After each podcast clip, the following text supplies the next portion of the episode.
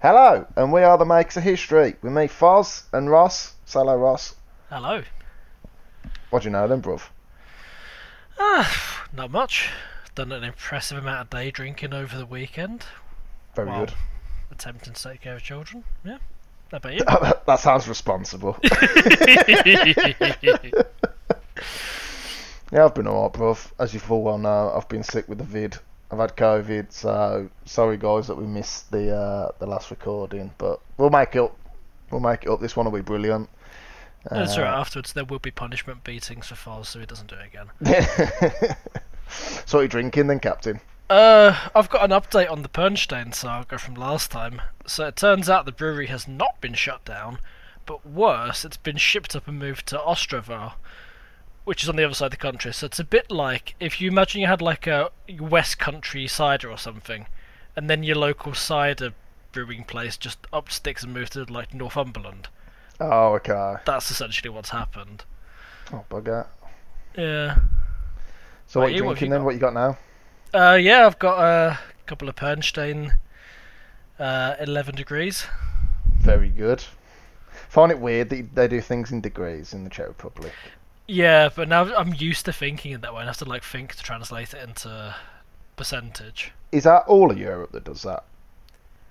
Mm, I don't think they do. No, they don't do it in Denmark. Uh, anywhere else, I have no idea. Oh, okay. Too drunk to realise. but no, I don't think it's normal. Okay, fair enough.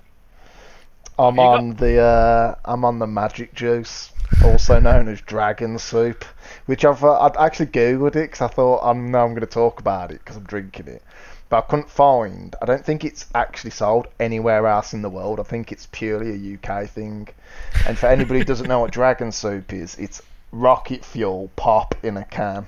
So it looks very much like a can of Monster, but it's seven point five percent alcohol, and it just tastes like pop, which is great. And it's also an energy drink that's full of caffeine, taurine, and guarana, whatever that is. Caffeinated alcohol beverage. Caffeinated alcohol beverage. Oh, it just says the same thing numerous That's times. like all of the ingredients for a heart attack, which is amazing. Yeah, man. It uh, you drink one of them, and it's the equivalent of drinking two pints of beer. Yeah. So Like I, uh, I've had like Carlsberg Elephant before, which is like seven, eight percent. oh, that sounds horrible. It and it tastes exactly like a Carlsberg that's seven, eight percent. Carlsberg tastes horrible as well. Yeah, it's the, my least favourite beer out of all the beers you can buy. Carlsberg. I still stand by export isn't bad. Yeah, export's not Carlsberg export's not too bad. But this Dragon Soop. So this one's a uh, blueberry and guava flavour, and it smells like it smells like armpits. Nice. It's the sort of thing I want to put in my mouth. Yeah, it tastes good though. It tastes good, man. nice. Um, so yeah, what we're going to talk about today then, bruv? Alright, so what we'll do this time, we'll start looking at some more of the society. So last time we talked about Mitanni, and today we're going to talk about Egypt and the Hittites. Nice. So, you know, the big famous ones. So I think we'll start with Egypt. Yeah. So, Egypt, obviously, very, very ancient society, very ancient civilization. Even at this time, it was already. An Egyptian civilization was ancient. Now, the Egyptian Old Kingdom, this is the one that built the pyramids and the Sphinx. So, this was in like the 2000s something BC.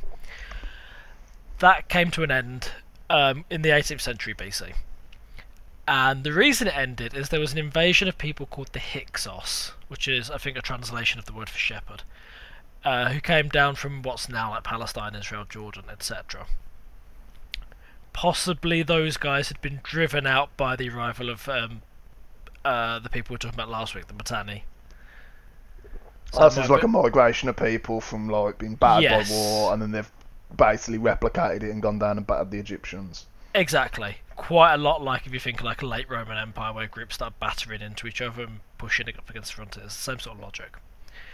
Um, and the Hyksos had two big advantages over the Egyptians. They had chariots and they had composite bows. They could shoot much further than like the standard bow the Egyptians had.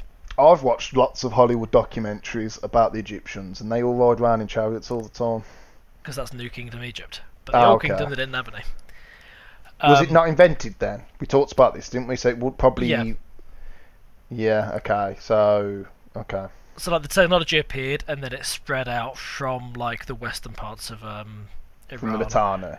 Yeah. Yeah. Okay. I mean, I think the chariot appeared before that, but you're getting into very distant history. Then it's like really kind of ropey. Cool. AKA shitbox on wheels, as we discussed before.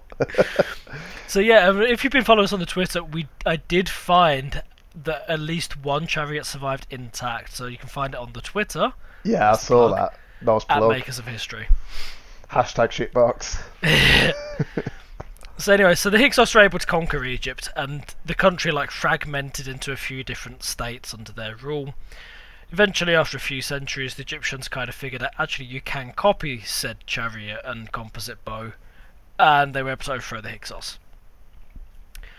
Um, and the the country kind of reassembled itself, and this is then we get into what's called the Egyptian New Kingdom. And this is really like the height of Egypt's power, like as big and as rich and glorious and everything else that it gets. Like you think of all like your Egyptian monuments and stuff you got on holidays, apart from the pyramids and the Sphinx, everything else you see comes from the New Kingdom, like uh, the temple at Abu Simbel, the stuff at Luxor and Karnak, the the tombs in the Valley of the Kings. All of this is from the New Kingdom period. Strange how the so you had the old kingdom, new kingdom, and then what's the other time period called as well? Uh, so it's There's three, isn't there, for the Egyptians? Yeah, there's uh, intermediate periods in between them, and there's. Yep, can't remember. Oh, thing that okay. comes after. That's uh, alright. Yeah, we'll have a Google it. for next time. Do your own research. What do you think this is? Somewhere you learn stuff.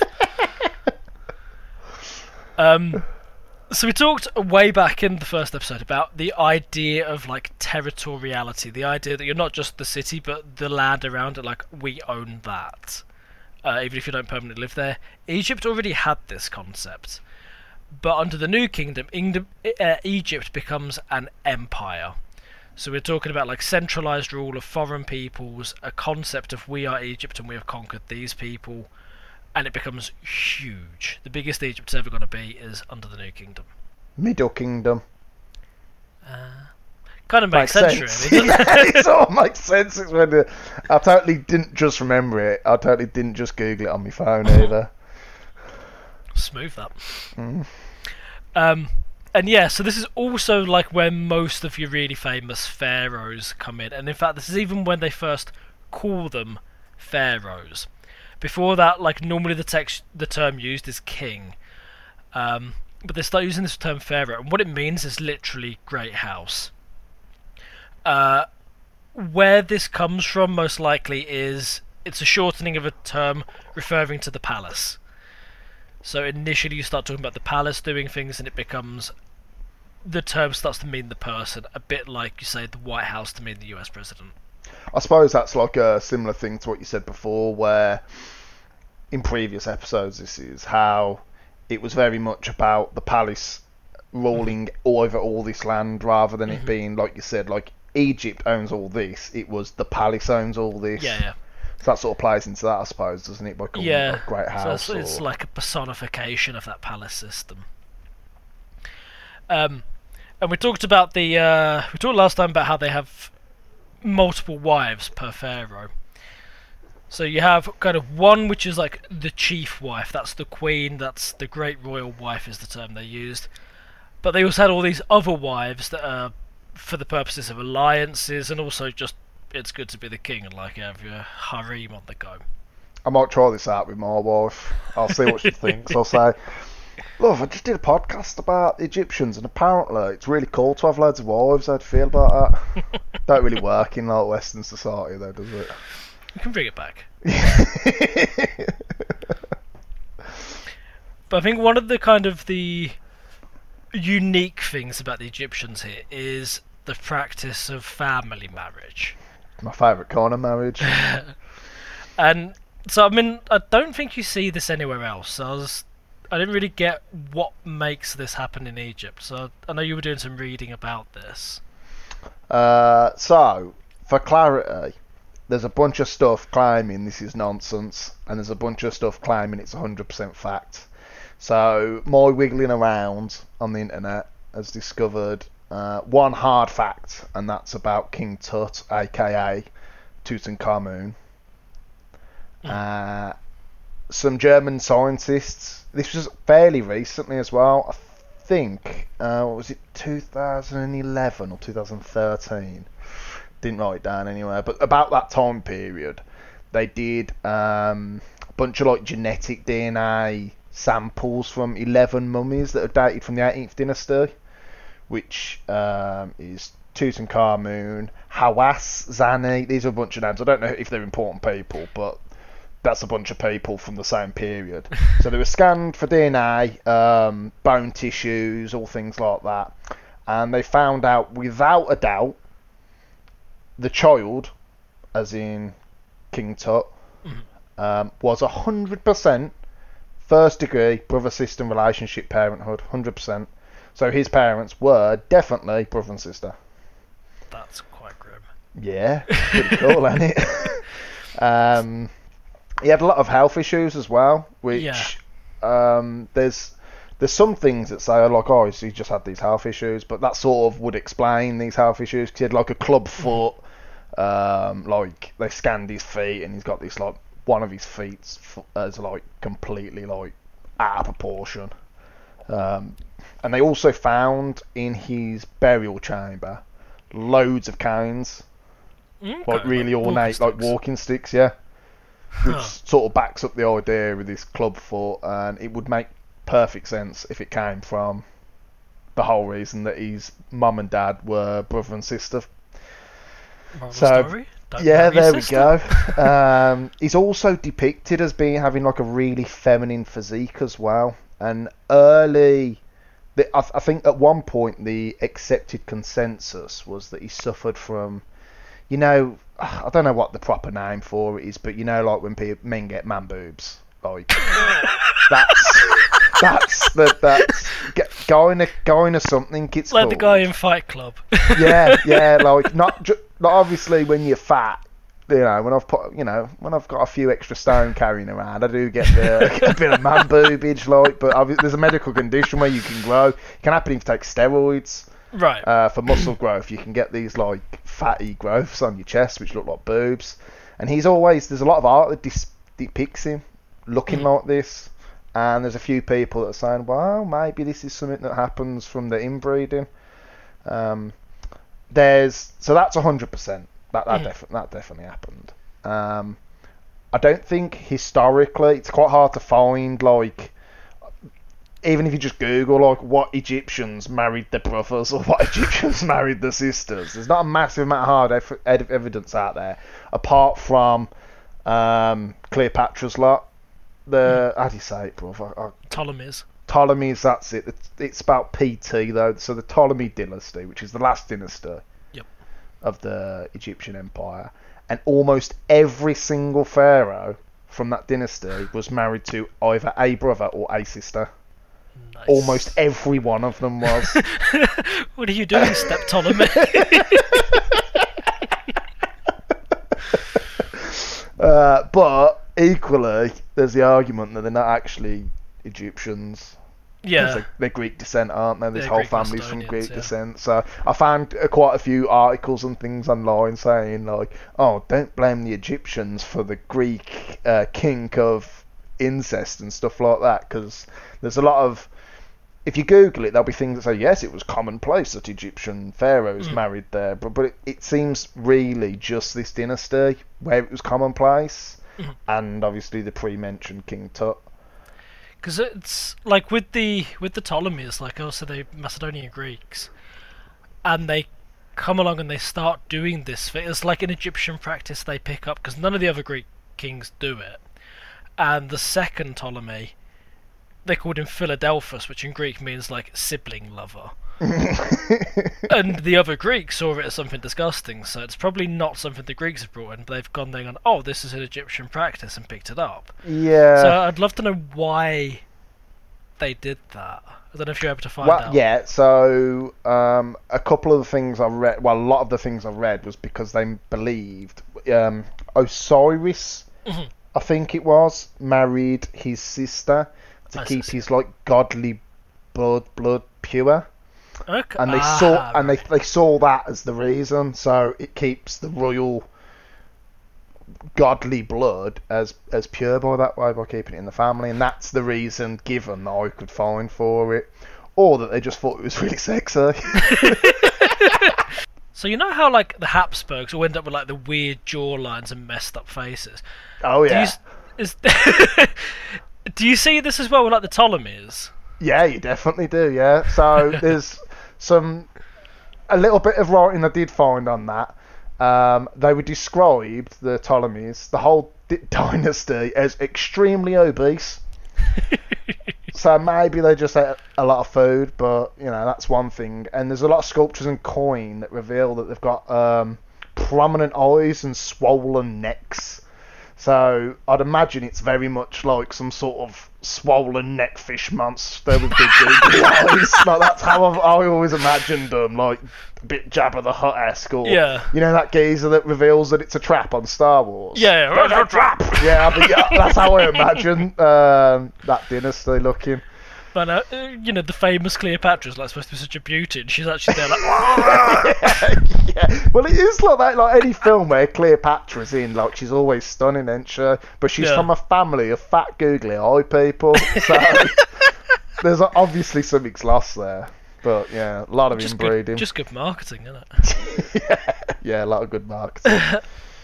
So, um, so anyway, to get back to where we started from, where we had went back when we had a point. Um, oh yeah, So yeah, the New Kingdom is when like all of the famous pharaohs minus that Cleopatra come from. So we're talking about Tutankhamun, as you've mentioned. We're talking about uh, Ramses the Great, uh, Ramses II, Thutmose the Third, and uh, Hatshepsut. And I just want to mention Ramses because he became like the one that all other pharaohs kind of measured themselves against, right? Um, why? could because he was kind of pretty successful in pretty much everything he did. Okay, For starters, the guy lived to be 90, which that's in, impressive back then as well. yeah, and he was pharaoh for like 66 years of that.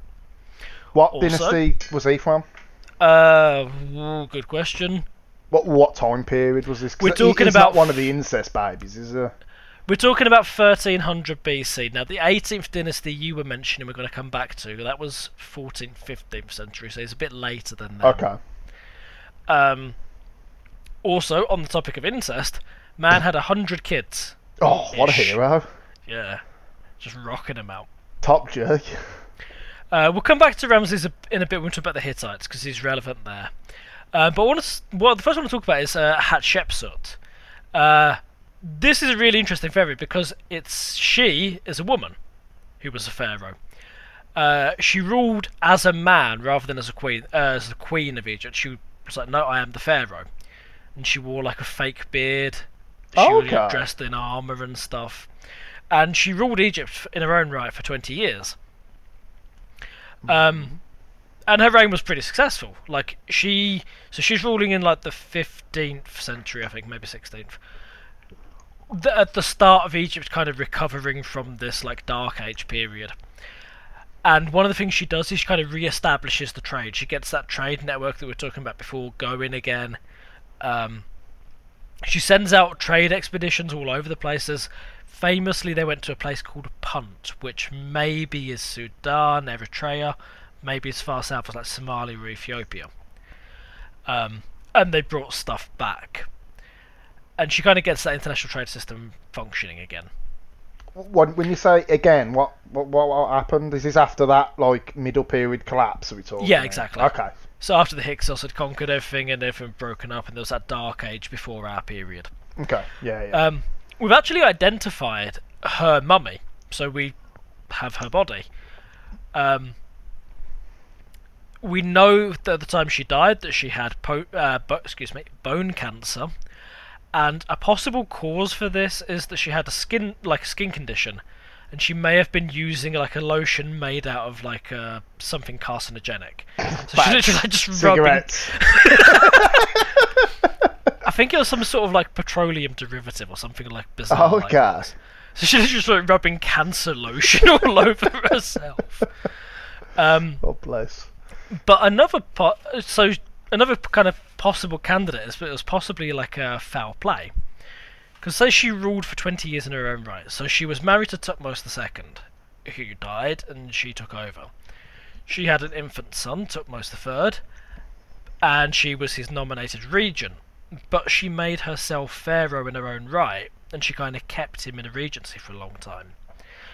So there is a case that maybe her son was involved in her death, because after she died, like all of the records and sculptures of her started being, you know, her name removed, the deeds being carved off, and someone else's name being attached. Oh, okay. Wasn't Um, that quite normal though? Didn't they write over their each other's history? Wasn't that quite normal for this time period? It it happened, but it tends to be where like we have something that we don't want to talk about, and we scratch the names off. We everyone remembers this event happened, and we change who was involved and stuff. We'll talk a bit more about that in a minute. Okay. Um, Thutmose the Third, he's like the great conqueror king of Egypt, and he goes off on big campaigns uh, as far north as the Euphrates River in Syria, as far south as Nubia, which is like Sudan. Um, that's that's a distance. Yeah, so big, big campaigning distances. okay. That's pretty impressive, to be fair. Marching all that way across the desert as well, conquering stuff. Mhm. But the, what I want to look at now is there's another famous pharaoh named Akhenaten. And I want to talk about this guy because he's weird as fuck. So, Akhenaten pops up a little bit after that time period, like uh, 14th century BC. And he's. Hang on, isn't that the father of Yes. Tutankhamun? Oh, Yes, yeah, yeah, yeah, yeah. Okay. So he kind of pops up and he has this new religion that he's come up with. And instead of like, you know, the whole like menagerie of animal headed gods of the Egyptians, he's like, no, no, no, there's one god, the sun god, Aten. I worship Aten, everyone else worships me. So it's like replaces the whole religion. he uh, fucks off out of the capital, sets up this new capital, Akhetaten, now called Amarna, which I remember is where all that diplomatic correspondence came from. Yeah. And yeah, so he set up this whole new religion and like political center based around him and his god, Aten. Possibly he wasn't as much of a crazy person as it sounds. It might have been a way of disempowering the priesthood. Like you That imagine the Egyptian sense, priests were very powerful and like, okay, level it, new gods, new religion, new capital. I'm in charge. And he is definitely one of these people that after he died there was a conscious effort to destroy his memory. Yeah, but it was also fucking his sister, so. Was he? I know his queen was Nefertiti. I don't know if that was his sister or not. But yeah, so that's yeah, we, yeah, we, yeah, we were yeah. talking about it, weren't it? So his son, Yeah. the next guy to take over, 100%, was um, so Nefertiti, which means oh, I, f- I found this early one. It's like it's really cool. What a name means. It's like the the the the beautiful one has arrived or something like that. Okay, it's gonna cool. bug me now. I swear I wrote that down somewhere. Uh, no, I've- lost it. But yeah, so she couldn't offer him a child. Couldn't offer him a child. Ah. that sounds like oh, that? Yeah, it sounds sounds like messed up. Couldn't know what you offer me a child.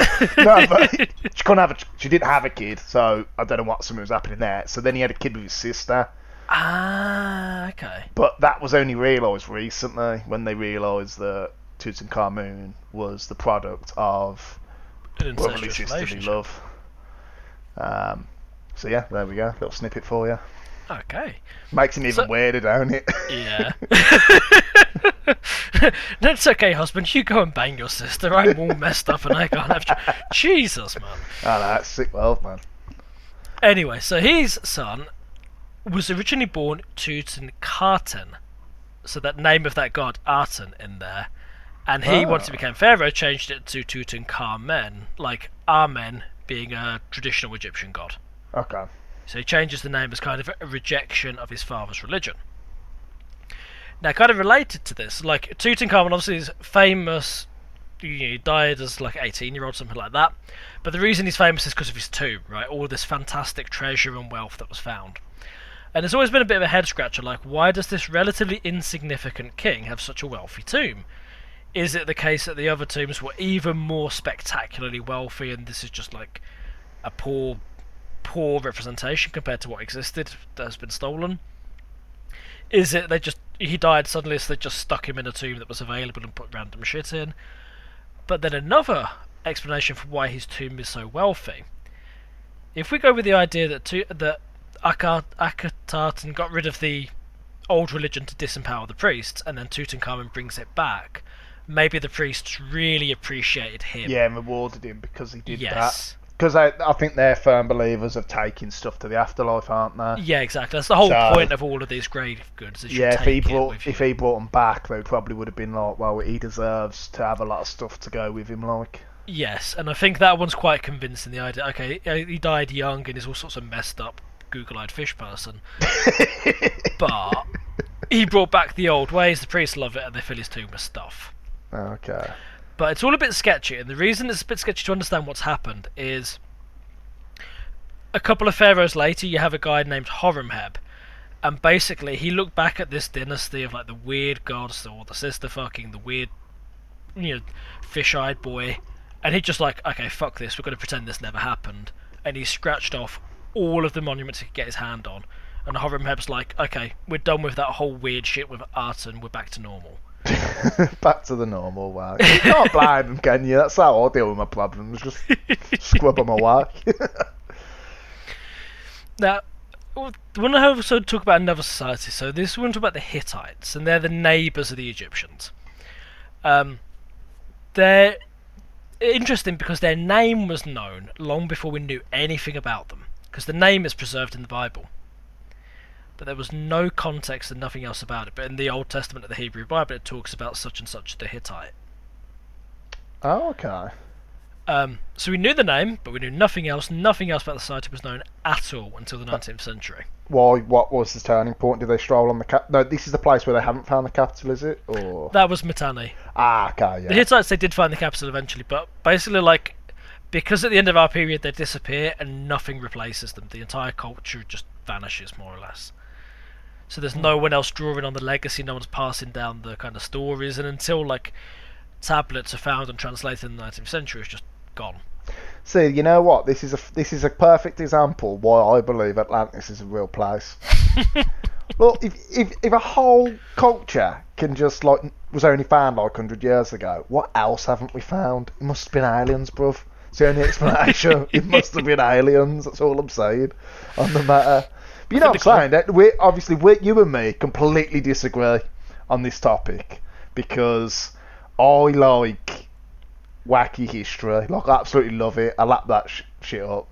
But I'm not a firm believer in any of that stuff. Like, uh, that was a joke about, um, you know, underwater civilizations. That, but do you not think if only hundred years ago we found something, think what else could we could be di- digging yeah, for up? sure. There's definitely stuff out there that we haven't seen and known. I think the Like Atlantis. I think the difference though is the Hittites fit into the world that we kind of now yeah, the understand. narrative. Yeah. Yeah. like discovering Atlantis would be like, oh, and then there were flying space cars ten thousand years ago. um, but in the next episode, we're going to talk about the Trojan War. And I think I want to talk about Atlantis there. Like I want to talk about how myth preserves history. Okay, cool. Um, so we can park that one because I do want to come back to that. oh, I'll shut my mouth then. Sorry. Yeah, fucking coming on here. Um, so yeah, so the Hittites were rediscovered in the 19th century, and basically like an an entire civilization rediscovered. Because like literally, the Bible is just a reference to some people. Um, the Hittites again are one of our great powers of the time, and they are very well sourced. We have their capital. It's called Hattusha. It's in the central part of modern Turkey. Um, and interestingly, the Hittites were into history writing. So we have lots of records about the reigns. Okay. Only problem is they're very focused on kings and wars. And Their history. else. Yeah, their Yep. history, basically, the history that makes them look cool, ain't it? Yeah, and the other problem is, I think I mentioned before, all of their kings have the same name, so it's really hard to work out who they're talking about. So- yes, okay. you have these detailed records, but you need to find something that is referenced in an Egyptian record to get a date. Hmm. Um, also interesting is they have like you know we talked before about like a, for, a formal treaties between the great powers and the Hittites. When they make a treaty, basically they write down a history of the relations between these two countries. So be like, oh, we were friends, and then we had a falling out, and then we fought a war, and now things are perfect. In all of their treaties, they give like a little Like recap break- of how things yeah, like a going. breakdown. That's cool. That There's- is for us. Obviously, that's brilliant, isn't it? Yeah, although we have to be a little bit careful because first of all, the ones that survive from our period, and- oh, the first half of our period, are later copies, not the original documents. Oh, Second is there's a lot of bias towards the ruling king at the time of signing. yeah, of course there is. Yeah. So, so you know, you've negotiated a trade deal with like you know King Google-eyed Freak of Egypt. You're not going to be like, yeah, things were fine and we increased the trade of fish. It's going to be like, oh yeah, things were terrible. There was war and disaster, and I, great king, whoever, solved everything. yeah, yeah. So you can't take it at face value. Um, and yeah, it's also like everyone is called Tudhalia or Hattushili, and it's very complex. That's the the first gazer. I did, I, I did a little bit of looking about, so I, I was half glued up about this. That's a really cool name, isn't it? Like how he's named himself Hattushili after the the Hittites. I think that was like a Yeah. bit of a boss move, ain't it? Like it's like me just being like, right, this land's called Fosland now. Basically, isn't it? You know, just I'm taking this name. It's my land. Yeah. So like yeah, they so a lot of the naming seems to come from people that lived there before. Oh, it's complex. Um, their language is unlike all of the other ones who are speaking, apart from the Egyptians. The other like powers are speaking Semitic languages or like the Egyptian language. They speak an Indo-European language, so it's related distantly to English. In the past, people were very fixated on the idea that they had come from somewhere else and brought chariots and iron working with them. Yeah, I think I saw a little bit about that. About them coming from was it like India or somewhere like that? Yeah, I mean this is also the case with the Mitannians, a bit what we talked Ah, about. Ah, yeah, no, sorry. I think I'm getting a little but bit it's confused. similar similar thing. The Hittites got even more focus on this in the early earlier part of the study of them. Um, Marc Van De Mieroop, who's one of our two main sources for the series, very strongly against the idea because he says like the sources conti- continually show the same names and stuff going way way back, so these people have probably always been here. But if you think like 19th, early 20th century history, it tends to be along the lines of, well, these brown people couldn't have built all of this. It must have been white Europeans coming here. Ah, yeah, yeah. I bet there was a lot of that as well. Yes. So people were really interested in finding a reason for the European Hittites to have come and brought technology. yeah, to the savages of Yeah. Turkey. Yeah, no, I completely get that. so I mean, like, this is a thing I think like for like pop culture study of like you know really ancient history, you get into some wacky racial stuff. Not saying that everyone studying the field is a wacky racist, but what filters down, people tend to interpret it like you know about fifty years behind where the state of academia is, Yeah, and you get into some wacky ethnic beliefs. Well, I suppose there's going to be a lot of that, though, isn't there? Obviously, you've mm. got I, you've got people from that region who take pride in their own culture, so you're going to have that. And obviously, when a lot of this was first kicking off, it was like British Empire sort of time. Yeah, exactly. And that's why our museums are so wicked because we just stole everything from everyone else. That's why all our museums are boss. Like if it, if you're not from the UK and you ever come to England, I highly recommend go to any of the big museums in London. They're fantastic, but obviously they are only fantastic because we stole everything from everyone else. So Yeah, so to go with that plug for museums, to all of our listeners, listeners, you know, outside Europe, sorry about that. yeah, Um, yeah, yeah, I don't think you're going to get it back anytime soon. sorry about that. yeah, yeah. That's a whole other political discussion yeah. that we should definitely stay well away from. Anyway, so to get into like the Hittites then in our period rather than these kind of mythological origins, centre of power is in central Anatolia, as I said, so centre of modern Turkey. Um, they'd been around before. They existed before that dark age at the start of our period, uh, and they actually kind of are one of the kicking off points of the dark age that came across the Middle East before. They sacked the city of Babylon in 1595, and that's kind of where all of like Old Kingdom Egypt era went to shit. Oh, okay. New Kingdom emerges around 1500. Um, they are very interested in getting into Syria and central Syria. It's kind of unclear how far they reached on like the Aegean coast to the west of Anatolia or the Black Sea on the north. Unclear how much direct control they had in those directions, but definitely the state was clearly focused on Syria. Why?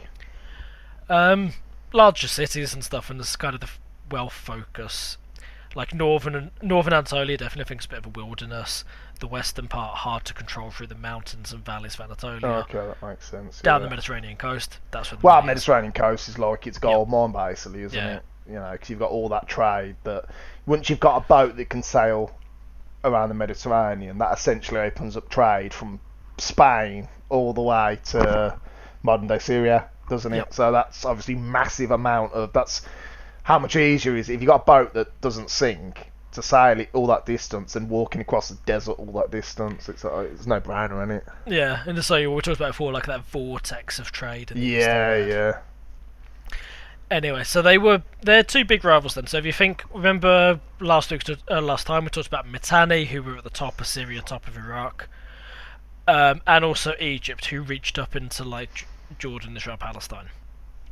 So they're kind of competing over the same uh, area, this kind of triangle of like the east eastern side of the Mediterranean. We know that Egypt was interfering with their neighbours and trying to have this kind of containment going on. We know that they were talking to countries in the western part of Anatolia. There's a kingdom called Arzawa.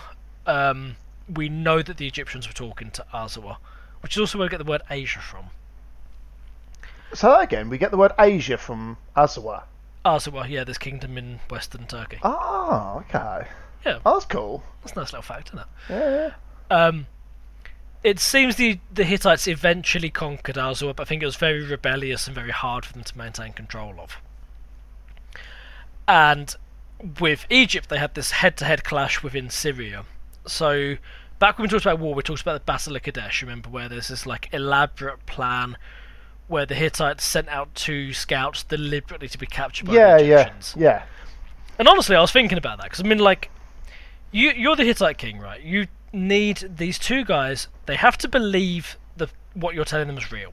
They have to believe the fake plan because everyone breaks under torture, right? Mm. And they have to believe that they're genuinely on a scouting mission, and you have to know that they're going to get captured. So you need people that are really gullible and really fucking incompetent. And there's a lot of cloak and dagger to keep that secret secret as well, isn't there? It's just like, oh, we just need uh, we need the exactly the right man. Yeah, I've got Private Doofy. Okay, I believe that. Off he goes to get captured.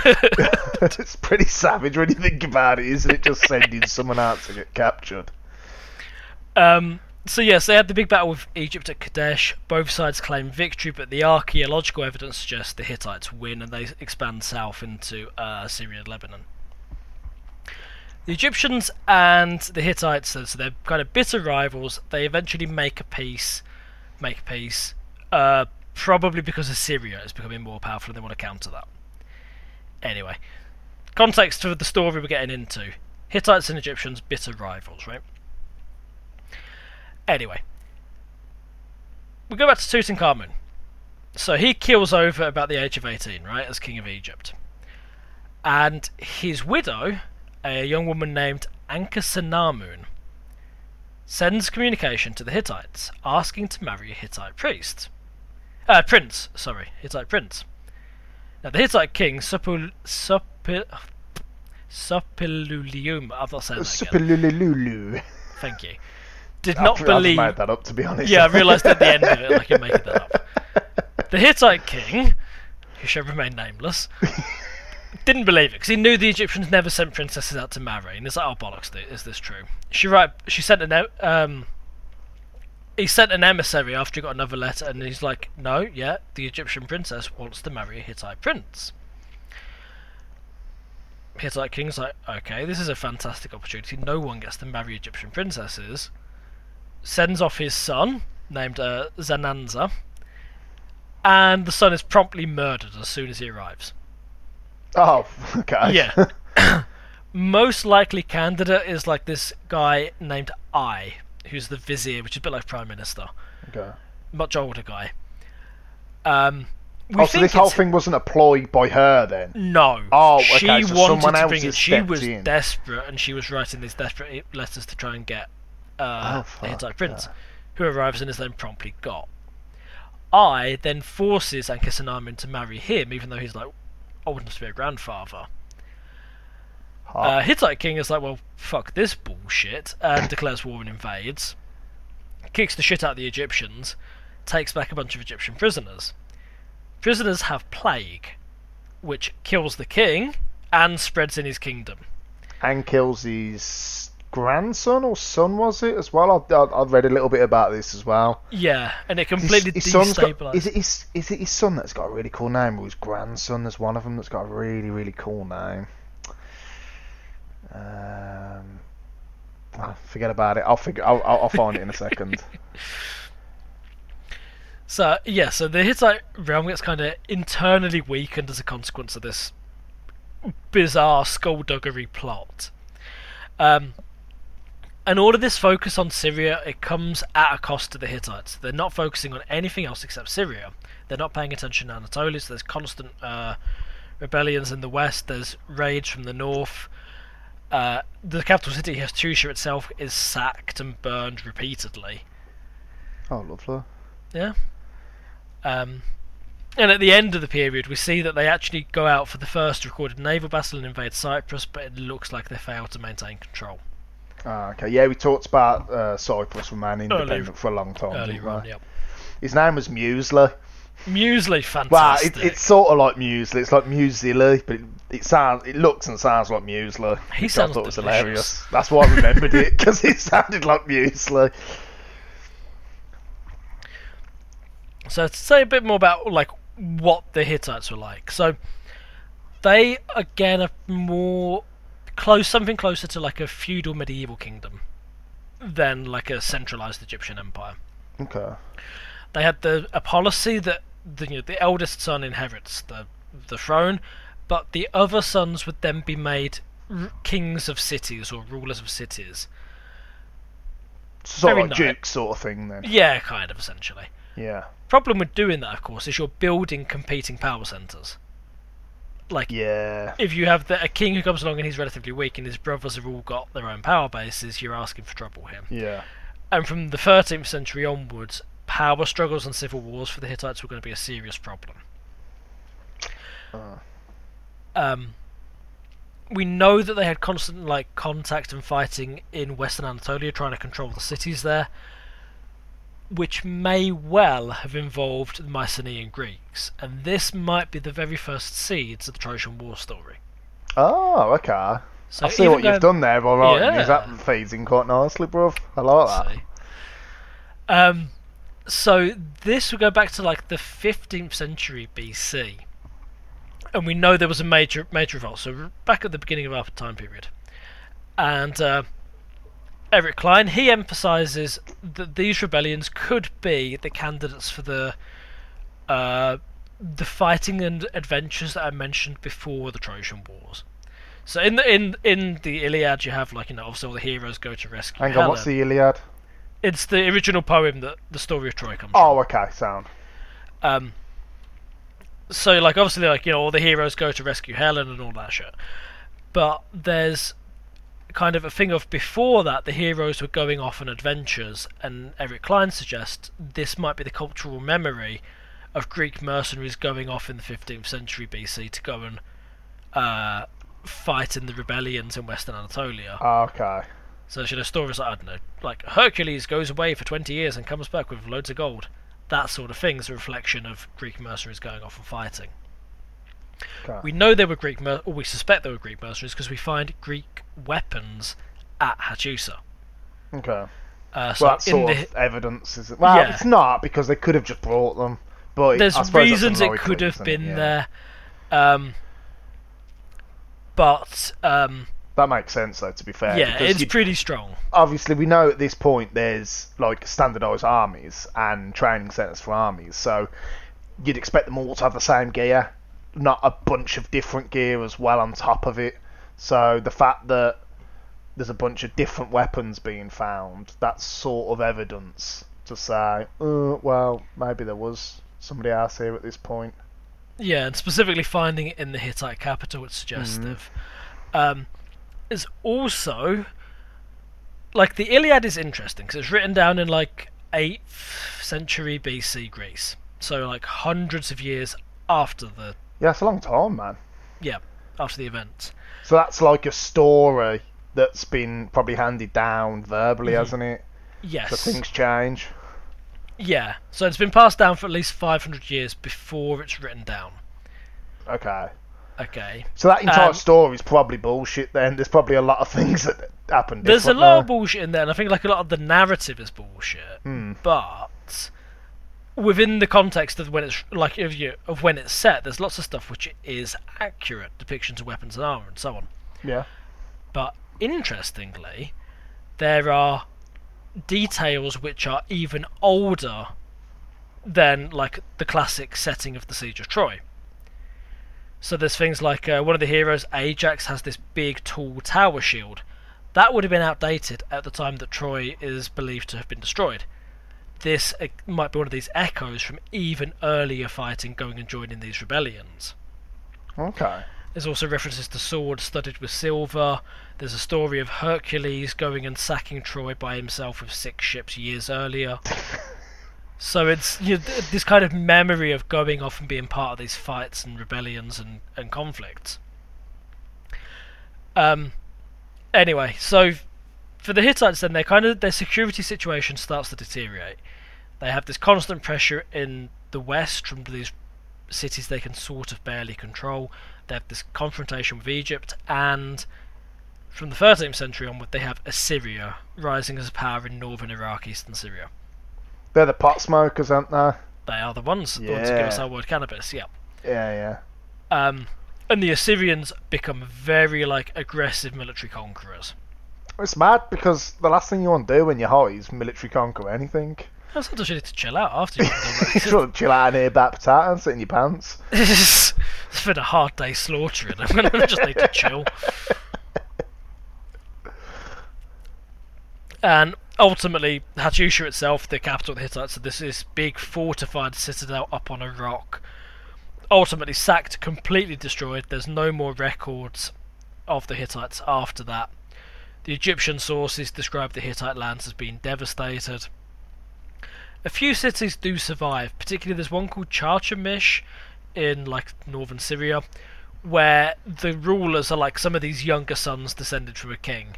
And they, after the end of the Hittites, will still be like, no, no, we're the legitimate Hittites, we're the great kings, you must call us brother and father and all that sort of thing.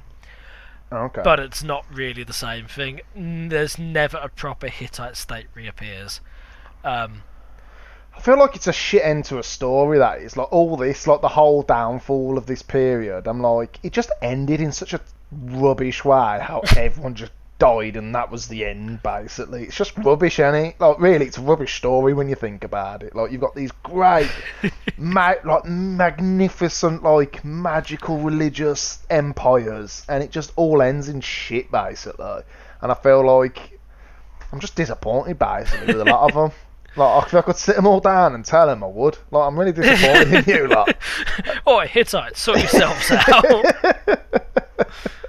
it is a shame, though, isn't it? 'Cause, like, imagine like the, like the parallel history path if that, if if that never happened. Like, yeah, but it's a lot of, you know, butterfly flaps. oh yeah, yeah, of course it is. Like, but imagine where like civilization could have been if that carried on. Like, you know, oh, that's interesting. I mean, it's something we'll come to more when we get to the end of the series and we talk about how this all comes to an end. But I mean, I think both of my sources kind of say like, although you have all these cool monuments and shit, we have to remember like life for people fucking sucked because of Oh, that debt yeah. trap. Yeah. And I've I can't remember whether it was Cline or Matt Van De Mieroop, but they explicitly say like, for the average person, life probably got better when these these like oppressive empires were taken away. Yeah, that would make complete sense to be honest. And what was talking about the incest marriages, the regular people, the sorry people, weren't allowed to do that. So it was only the Egyptian pharaohs that could do it. Oh, that, that would make you angry. Like, oh, why does he get to have at his sister? That would make me really angry. How come you get to fuck your sister but I can't? Sorry, my sister. you fuck your sister and they and they They call you Pharaoh, but they call me Boris the sister fuck. Great Egyptian name that is. I couldn't think of an Egyptian name. So yeah, yeah, yeah. I don't know why Boris was the first thing that came to my head, but Nah. um, so yes, that's kind of how it ends up for the Hittites. Um, so yeah, that's kind of where I wanted to end with our content for today. Next week, I think we'll look more at the Mycenaean Greeks, and we'll talk more again about the uh, the Iliad and the Yeah. Trojan War. Um, so yeah, how do you feel about that one? yeah, yeah, Sam, mate. To be honest, uh, it's a bit of a sad tale, really, isn't it? Mm. Poor Hittites, but there you go. There we go. Yeah, you know, one day you're an empire, next thing you're being used as justification by a 19th century racist. Hittite power. right then, bruv, let's wrap it up. Thank you for Alright, listening, cool. everyone. Thank you for listening. Don't forget to check us out on the social media or at Twitter at Makes a History. Um, if you liked the show, if you enjoy what we do, please subscribe, uh, share with your friends and the people you like. If you really like us and you want to help us out, please leave us a review. That helps us in reasons to do with algorithms. Um, yeah, Happy days. Thank you, everyone. Sound. See you later. see you in a bit. Bye bye.